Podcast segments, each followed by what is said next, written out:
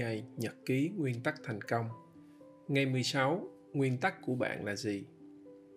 Tôi cũng đã viết được hơn nửa đường hương phấn của 30 ngày nhật ký nguyên tắc thành công. Hôm nay tự nhiên tôi lại muốn biết xem tôi đã tiêu hóa như thế nào cuốn sách của Ray và tôi cũng muốn kiểm chứng là tôi có riêng những nguyên tắc nào hay không.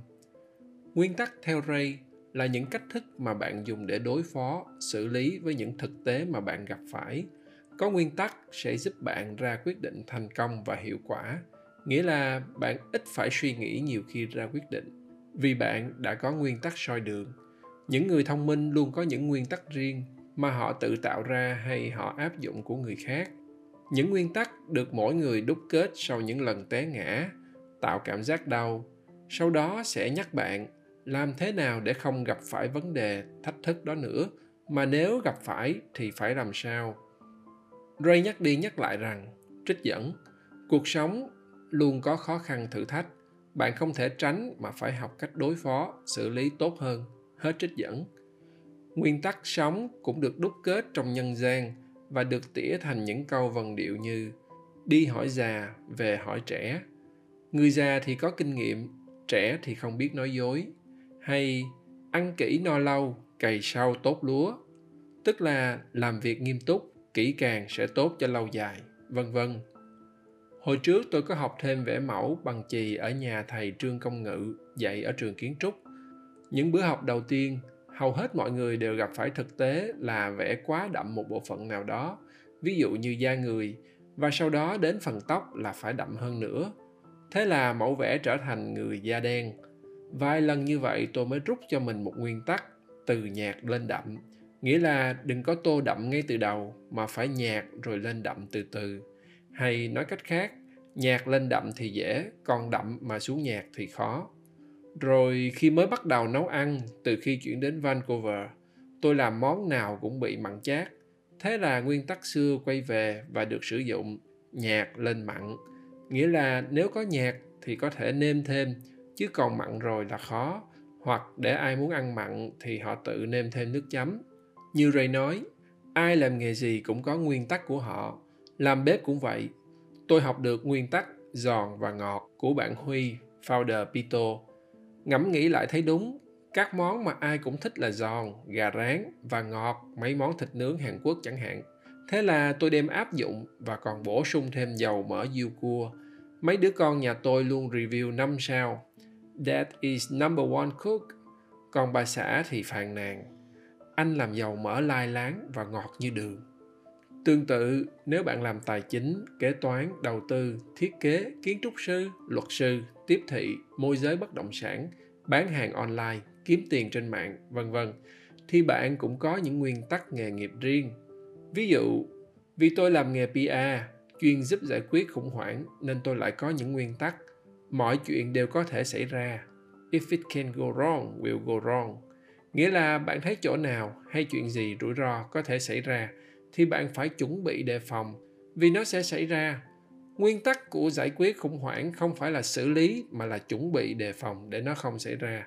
Hay nhất là phòng bệnh để không bị bệnh, chứ không phải là để bệnh rồi mới chữa. Nguyên tắc, nó giúp bạn có phương án dự phòng, tùy theo mức độ rủi ro mà những phương án dự phòng nó ở mức độ nào. Và nếu chuyện xấu hay xui xẻo xảy đến, thì tôi thường nghĩ đến một nguyên tắc kế tiếp phước bất trùng lai, họa vô đơn chí. Xui lại gặp xui, kiểu như đại nạn. Nghĩa là nếu gặp phải chuyện không may thì phải giải quyết cho dứt điểm. Triệt tiêu mọi rủi ro đi kèm, vì nó có thể dẫn đến một rủi ro khác. Lúc đó tôi sẽ chấp nhận giết gà bằng dao mổ trâu. Hơi phí đạn nhưng an tâm. Mỗi người có một nguyên tắc. Đây là nguyên tắc riêng của tôi được đúc kết từ những lần họa vô đơn chí. Cuốn sách của ray chủ yếu là giúp bạn cách đúc kết nguyên tắc đồng thời giới thiệu những nguyên tắc thành công mang tính căn bản. Bạn xem xét rồi chọn cho mình những nguyên tắc mà bạn thấy hợp nhất. Nếu bạn làm pr quảng cáo, truyền thông như tôi, thì chắc hẳn bạn cũng sẽ áp dụng nguyên tắc. Nghĩ sao là vậy? Perception is reality. Hay nhận thức là thực tế. Nguyên tắc này được trùm phát xít hitler sử dụng để tuyên truyền cho đức là chủng tộc thượng đẳng. Thực tế không có một chứng cứ khoa học nào chứng minh được là dân tộc này như đức thượng đẳng, cao cấp hơn dân tộc khác. Chẳng có nghiên cứu khoa học nào nói dân việt nam thông minh, nhưng vì bạn tin như vậy thì nó là như vậy. Và một nguyên tắc khác để làm cho bạn tin trở thành thực tế, đó là nhắc đi nhắc lại cùng một thông điệp, cho đến khi bạn tin thì thôi.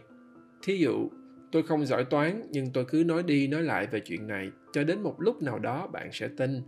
Mà sự thật là tôi vất vả với môn toán hoặc các hãng nhớt hay nước uống sẽ luôn ra rã nói, thương hiệu của họ tốt nhất.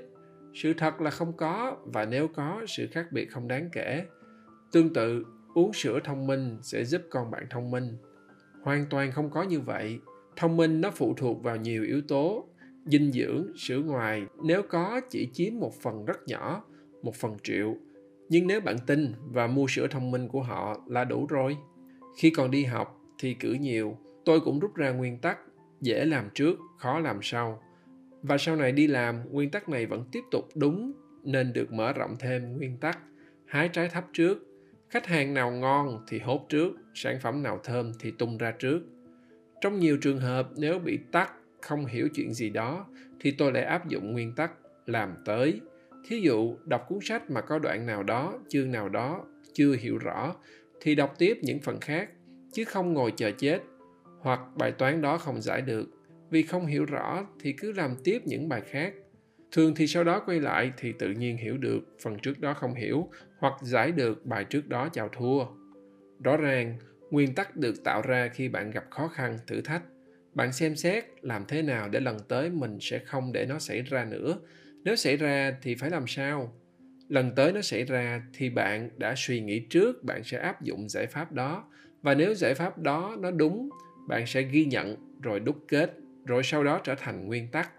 Đó cũng là lý do tại sao chỉ khi nào bạn làm việc thì bạn mới gặp khó khăn, thử thách, mới có cơ hội cho bạn suy xét vấn đề. Để thử tìm giải pháp và cuối cùng là tạo ra nguyên tắc riêng cho mình. Đó cũng là lý do những người ra đời sớm hay bị trường đời vùi dập nhiều.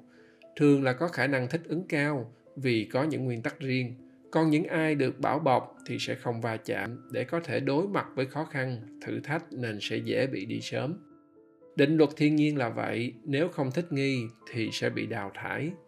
Những người thành công như elon musk cũng có những nguyên tắc về họp hành để có được hiệu quả. Thứ nhất là không họp đông người. Thứ hai là nếu bạn thấy ngồi mà không có đóng góp gì thì hãy đứng lên ngay, đừng mất thời gian và cuối cùng là không họp định kỳ hàng tuần, hàng tháng. Vì những cuộc họp như thế, nó gây lãng phí. Bạn cần nhớ, nguyên tắc được xây dựng cho mỗi người để họ xử lý tốt những khó khăn, thách thức họ gặp phải. Do vậy, phụ thuộc vào nhiều yếu tố, công việc, giá trị, cá tính, vân vân. Nó hợp cho người này, nhưng không hẳn là nó cũng hợp cho bạn. Bạn tham khảo, tự trải nghiệm và quyết định bạn có nên áp dụng nó hay không. Tôi cũng là fan của nguyên tắc kids viết tắt của chữ Keep it simple, stupid. Nghĩa là cái gì nó đã trở thành nguyên tắc, quy trình, đã được chứng minh là đúng thì cứ thế mà làm, đừng nay thêm cái này, mai bớt cái kia. Cuối cùng cứ phải mệt mỏi mất thời gian điều chỉnh mà chẳng được gì. Lý do mà bạn phải làm theo mù quáng là để đỡ mất thời gian, chứ không mỗi lần lại phải suy nghĩ. Nhưng khi học một kỹ năng mới, nguyên tắc của tôi là học căn bản từ đầu nó có thể chậm một chút nhưng bạn có thể ứng dụng riêng cho mọi trường hợp tình huống nhiều người học võ thì thích học bài quyền mang tính biểu diễn thay vì luyện từng động tác buồn tẻ hay học đàn guitar thì thích học đánh thành bài để show hàng chứ không học cơ bản, nốt, hợp âm, nhạc lý để nhìn vào bài nhạc mà biết đệm, biết hát. Một trong những nguyên tắc mà tôi gối đầu là nguyên tắc 80-20. Nguyên tắc này giúp bạn làm ít nhưng lại hít thơm, bạn tập trung nỗ lực 20% vào những chuyện quan trọng để tạo ra 80% kết quả. Thực tế chỉ có 20% khách hàng tạo ra 80% doanh số. Tương tự, 20% brands tạo ra 80% doanh số, hoặc một ngành bất động sản của Vingroup tạo ra 80% doanh số. Còn lại là những ngành khác như giáo dục, y tế, bán lẻ, e-commerce, điện tử, xe hơi, vân vân vấn đề là bạn phải xác định được những gì là quan trọng nhất và tập trung vào đó ai cũng có khó khăn thách thức công việc cũng như cuộc sống hàng ngày thách thức trong hai tháng qua của tôi là nuôi và ép cá beta một loại cá như cá sim Tôi tốn gần 200 đô tiền cá rồi mà hôm qua con cá beta phướng cuối cùng nó đã bỏ ta ra đi như những dòng sông nhỏ. Lâu lâu mà không thấy cá, con tôi hỏi, cá đâu rồi bố? Mặc dù là đã học 5 năm nuôi cá ở Đại học Thủy sản Nha Trang mà kết quả là vậy đó các bạn. Nên tôi phải tiếp tục vận dụng nguyên tắc 5 bước thành công của Ray để đạt được mục tiêu này. Ép cá beta thành công ở Vancouver. Ở đây cá họ không có chính sách đổi trả. Mua rồi đem về chết thì ráng chịu. Cây thì được. Trồng chết trong một năm thì đem lại họ vẫn đổi cho cây khác. Chưa hết, từ lúc các con tôi nghỉ học vì dịch Covid-19, tôi vật vã mỗi sáng đánh thức cô con gái thứ hai Kitty. Dùng đủ mọi chiêu trò rồi mà cũng không ăn thua. Mai mốt gì đó có thể tôi sẽ viết về mục tiêu này. Thôi tôi phải tạm dừng để đi đánh thức Kitty đây, hơn 11 giờ trưa rồi. Xin chào tạm biệt các bạn. Nguyễn Mạnh Tường, sáng lập Max Communications và đồng sáng lập ICB X-Men.